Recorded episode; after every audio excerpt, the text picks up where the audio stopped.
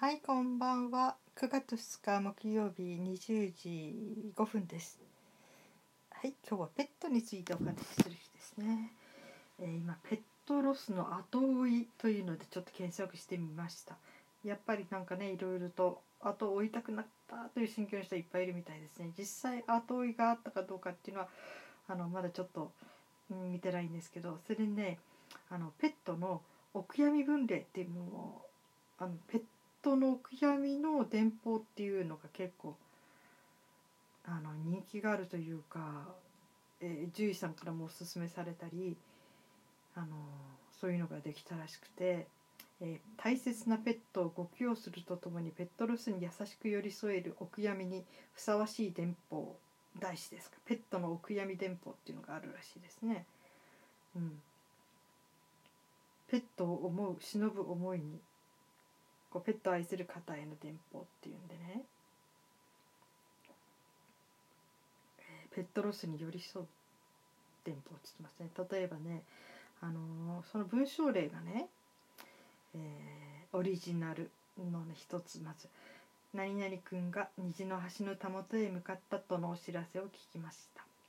何々くんのことを思うと悲しみが止まりません。きっとお空でたくさんの仲間と楽しく過ごしずっとママのことを見守っていてくれると思います。どうぞ安らかに、うん、全部246種類ありますね。あともう、え次も読みますね。突然の知らせを受け驚いています。何々ちゃんのことを思うと涙が止まりません。最後まで何々家の皆様と長す過ごすことができて何々ちゃんは世界一幸せだったことでしょう。いつかまた会う日まで、それから何々ちゃんのふと不法に涙が止まりません。たくさんの愛情を受けて何々ちゃんは幸せだったと思います。悲しい時はたくさん泣いてね。何々ちゃんのご冥福を心よりお願いお祈り申し上げます。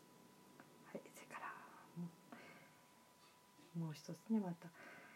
大切な家族の一員だった何々ちゃんが虹の橋のたもとへ向かったとお聞きし胸が締め付けられる思いです。みんなに愛されていつも元気にいっぱいだったね。ずっと忘れません。たくさんの思い出をありがとう。それから、えー何々ちゃんのことをふと思い出しました。お線香を送りますので写真の前にお供えください。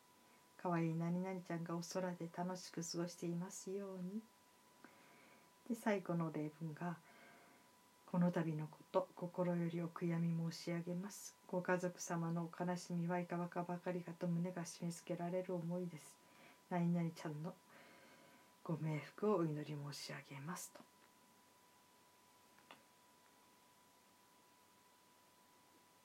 うん、あとも結構いっぱいありますね。すごくありますね。いつまでもいつまでもお元気で長生きしてくださるものと思っておりました。ありし日のお姿を忍び心からご冥福をお祈りいたします。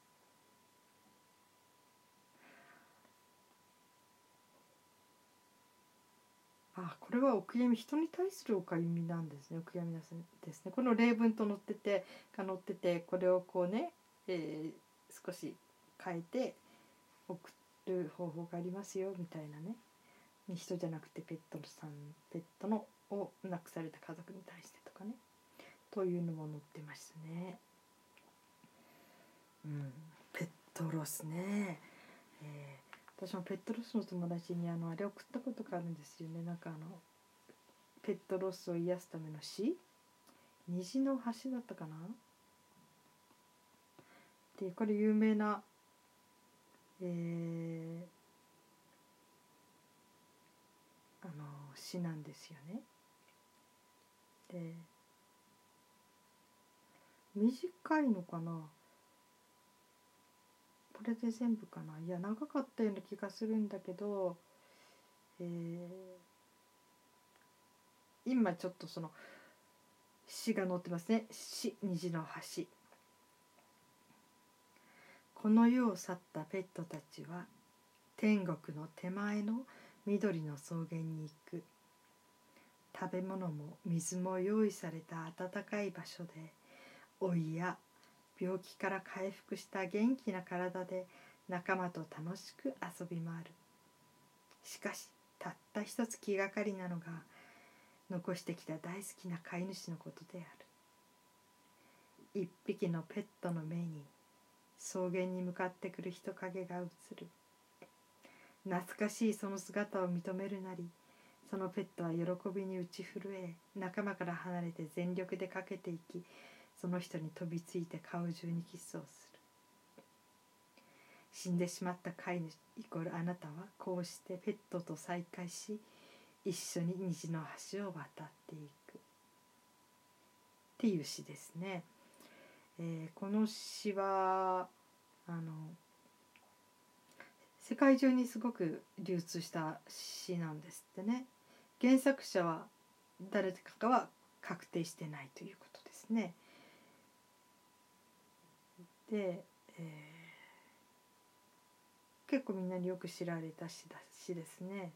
えー、死後のペットがその主人を待つ世界観を持っている宗教は存在していないと北欧神話にの語られるビフーレスト橋が神の国と人間の世界をつなぐ虹の橋について伝えているがペットが生前の主人を待っている場所というわけではない。しかしこの世を超えた世界へと魂を導く場所としては類似性がある。この現代の神話は原作者不詳の陰文の物語が起源である。ペット愛好家や関係者が作るネット上の多数のコミュニティや動物愛好家団体において亡くなったペットは橋のたもとで待っているともしばし語られる。橋のたもとは英語で「at the bridge」という表現があるのでこのイニシャルによる頭文字の言葉で ATP を使って ATB これ大文字ですね。で待っているとも言われています。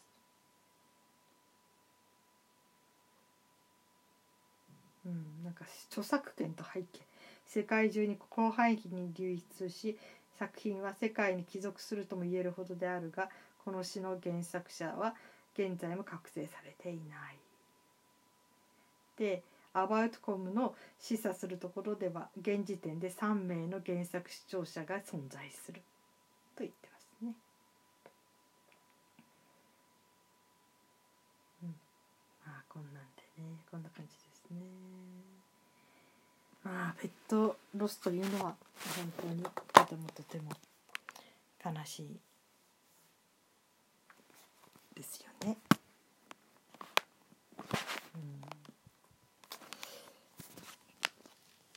実際にペットでうん後追いしちゃった人いるのかな。後追いっていうよりもその何て言うのかな。その悲しみでも食事も喉もた通らなくなって衰弱死してしまった方は何人かいらしたみたいですよね。もう本当に家族と同様って言ってましたねこれ何年か前の統計とかで要するに子供を持っている家族とほとんど同数のぐらいの、え犬猫を飼っている家族がいると、うん、だからあの子供を持ってない人はそのペットを子供代わりに大事にしているということも多くあるみたいでだからねもう本当にペットにものすごいお金をかける人たちもいるみたいですね我が子にするのと同じぐらいにね、うん、って言ってましたね。まあそういう人たちにとってペットロスというのはまあ本当に大変なことなんでしょうね。まあ、人間の世界ではねあの伴侶、えー、パートナーを失った悲しみが癒えるには3年かかると言われているらしいんですよ心理学的に。喪に服す期間というかね気持ちがね。うん、だからこのペットロスの場合も同じくらいかかるんでしょうかね3年とか。また人によってはね10年とか引きずる人もいるのかもしれないですね。まあ、また人間との関係よりも逆になんか深かったりすることってありますからね。私も結婚して子供ができる前でしょうかねそういう時にあのあれですね、えー、自分が大変な時とか辛い時とかふっと昔飼ってた犬が頭に浮かんできましたね。一緒に育った、えー、犬なんですけどね、うん、だから本当にやっぱりそれだけこう無意識の中にこうしっかりと入り込んでいるとか根付いてるというか気がしますね。うん、ペットね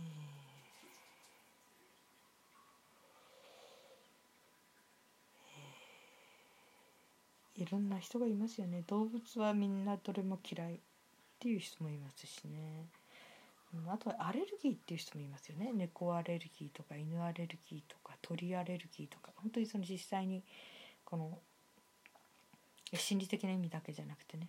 そういう動物がいるといろんな体に支障ができてしまう。おそらくその湿疹だとかくしゃみとかなんかいろいろなね。だからそのアレルギーそういう動物アレルギー持ちの人にとっての動物との同居というのはすごく難しいらしいですね。うん、だからね鳥かなんか飼う時も言われました家に鳥アレルギーの人いませんかって、うん、やっぱりそこは確かめた方がいいみたいですね。ペットロスねまあねあるねカウンセラーの人が言ってましたね。愛情のランクをつけると。えー、3種類ね、えー、選択肢、えー、人間の愛男女の愛犬の愛。人間っていうのはまあ親の愛男女の愛犬の愛。この3つを比べた場合どれが一番、えー、信頼できるかって言ったら最終的には犬の愛が一番信頼できるという結論になったらしいですね。わかる気がしますね。うん。だからねよくあの働き盛りのお父さんとか「ただいま」って帰ってきても家族はみんな寝てると奥さんも子供も寝てるけど犬だけは飛び出してきてくれると。言ってましたね。ありえますね。うん犬ってね本当にえー、えー、そういうところがありますね。まあ猫もそうかもしれないけどね。うん。まあでもまあ犬は結構そういうふうに言われますね。だからねそれだけにつながりが深いと亡くなった時のね寂しさも深いでしょうね。もう本当に人生の相棒を失ったような気がするんでしょうね。まあ、人間に対する信頼とか人間との信頼関係とはまた全然質が違う。ある意味ではもっと強固でもっとこう無視要するに字を本当にわ私をなくす無視。要するに本当にの無視自分がなくなるほどの愛情をたなんか持ってる犬っていそうですね飼い主に対してね。うんまあ、我が家にはねあのヨークシャー的じゃないヨークシャーを実家で飼ってた犬あのカニヘンダックスがいるんだけど、えー、彼女は今11歳ですね。彼女のすごいところは何ていうか猫っぽいんですよ。えー、ある意味では現金？現金というかな、うん、長女が一緒に住んでないんだけど長女が言ってましたねこう、えー、クールというかね猫っぽいというかね、うん、この現金さが可愛いって。初めて、ね、めったに来ない長女が来ただけでも一緒に寝たりするし本当誰のところ要するに家族4人いるんだ長女がいたらこれ全ての家族なんだけどね。あの1年は暮らしてないけど4人例えば揃う時があってもうそれぞれのところにまんべんなく行きます。まんべんなく挨拶に行きますね。ただねやっぱり犬だからねあのちょっといろいろねすごいんですよ感性が。えー、女とあんまり仲良くなかったあのそんな懐いてたはずじゃないのにちょっと長女がねちょっとあのものすごいショッキングなことがあって、うん、まあ離婚したんですけどね。それでちょっと昇進胸を痛めていった時にでうちで泊まりに来てその時にねうちの犬がねずっと枕元で寝てるんですね。そんなに懐かなかったのに、うん、何日間か。なんかすごくやっぱりその人間の悲しみっていうのがなんか読み取るんでしょうかね猫ってね。猫じゃない犬。うん。すごいなって思いましたね、うん、あとねそのなんていうのかな。そううちの犬は面白いですね。散歩行くとね、えー、今大体私と次女と2人で連れていくんですよ。そうすると片っぽがいるだけだと待つんですね。もう一人が来るの。そして、えー私たち2人で、えーうちの子あのワンちゃんと出て散歩行くと途中で1人がいなくなったら大変なんですね。もうずっと待ってんですね。そこに戻ってくるまで。待っても仕方動かなくなるので仕方がないから抱っこして戻らない。要するにあの下に置いて一緒に歩こうとしても歩かなくなっちゃうのでね、で連れて帰ってきたり。だからそういう面でこう本当に一人でもかけるとものすごく心配しますね。そういうところがすごすごい可愛いなっていうか。うん。なんかねそんな感じありますね、例えばね3人夫と例えば3人で出かけたとしたらこのうちの1人がどっかでいなくなったりするとまたそのすごく心配するんですね。その3人揃うまで。なんかそういうところがねなんかねすごいななんか面白いなって思いますね。はい、なんかね動物って素敵ですね。はい、えー、16分になりました。はい、えー、皆さん今日どのようにお過ごしになりましたか？はい、お疲れ様でした。そして今日も生きていてくださってありがとうございます。それではまたおやすみなさい。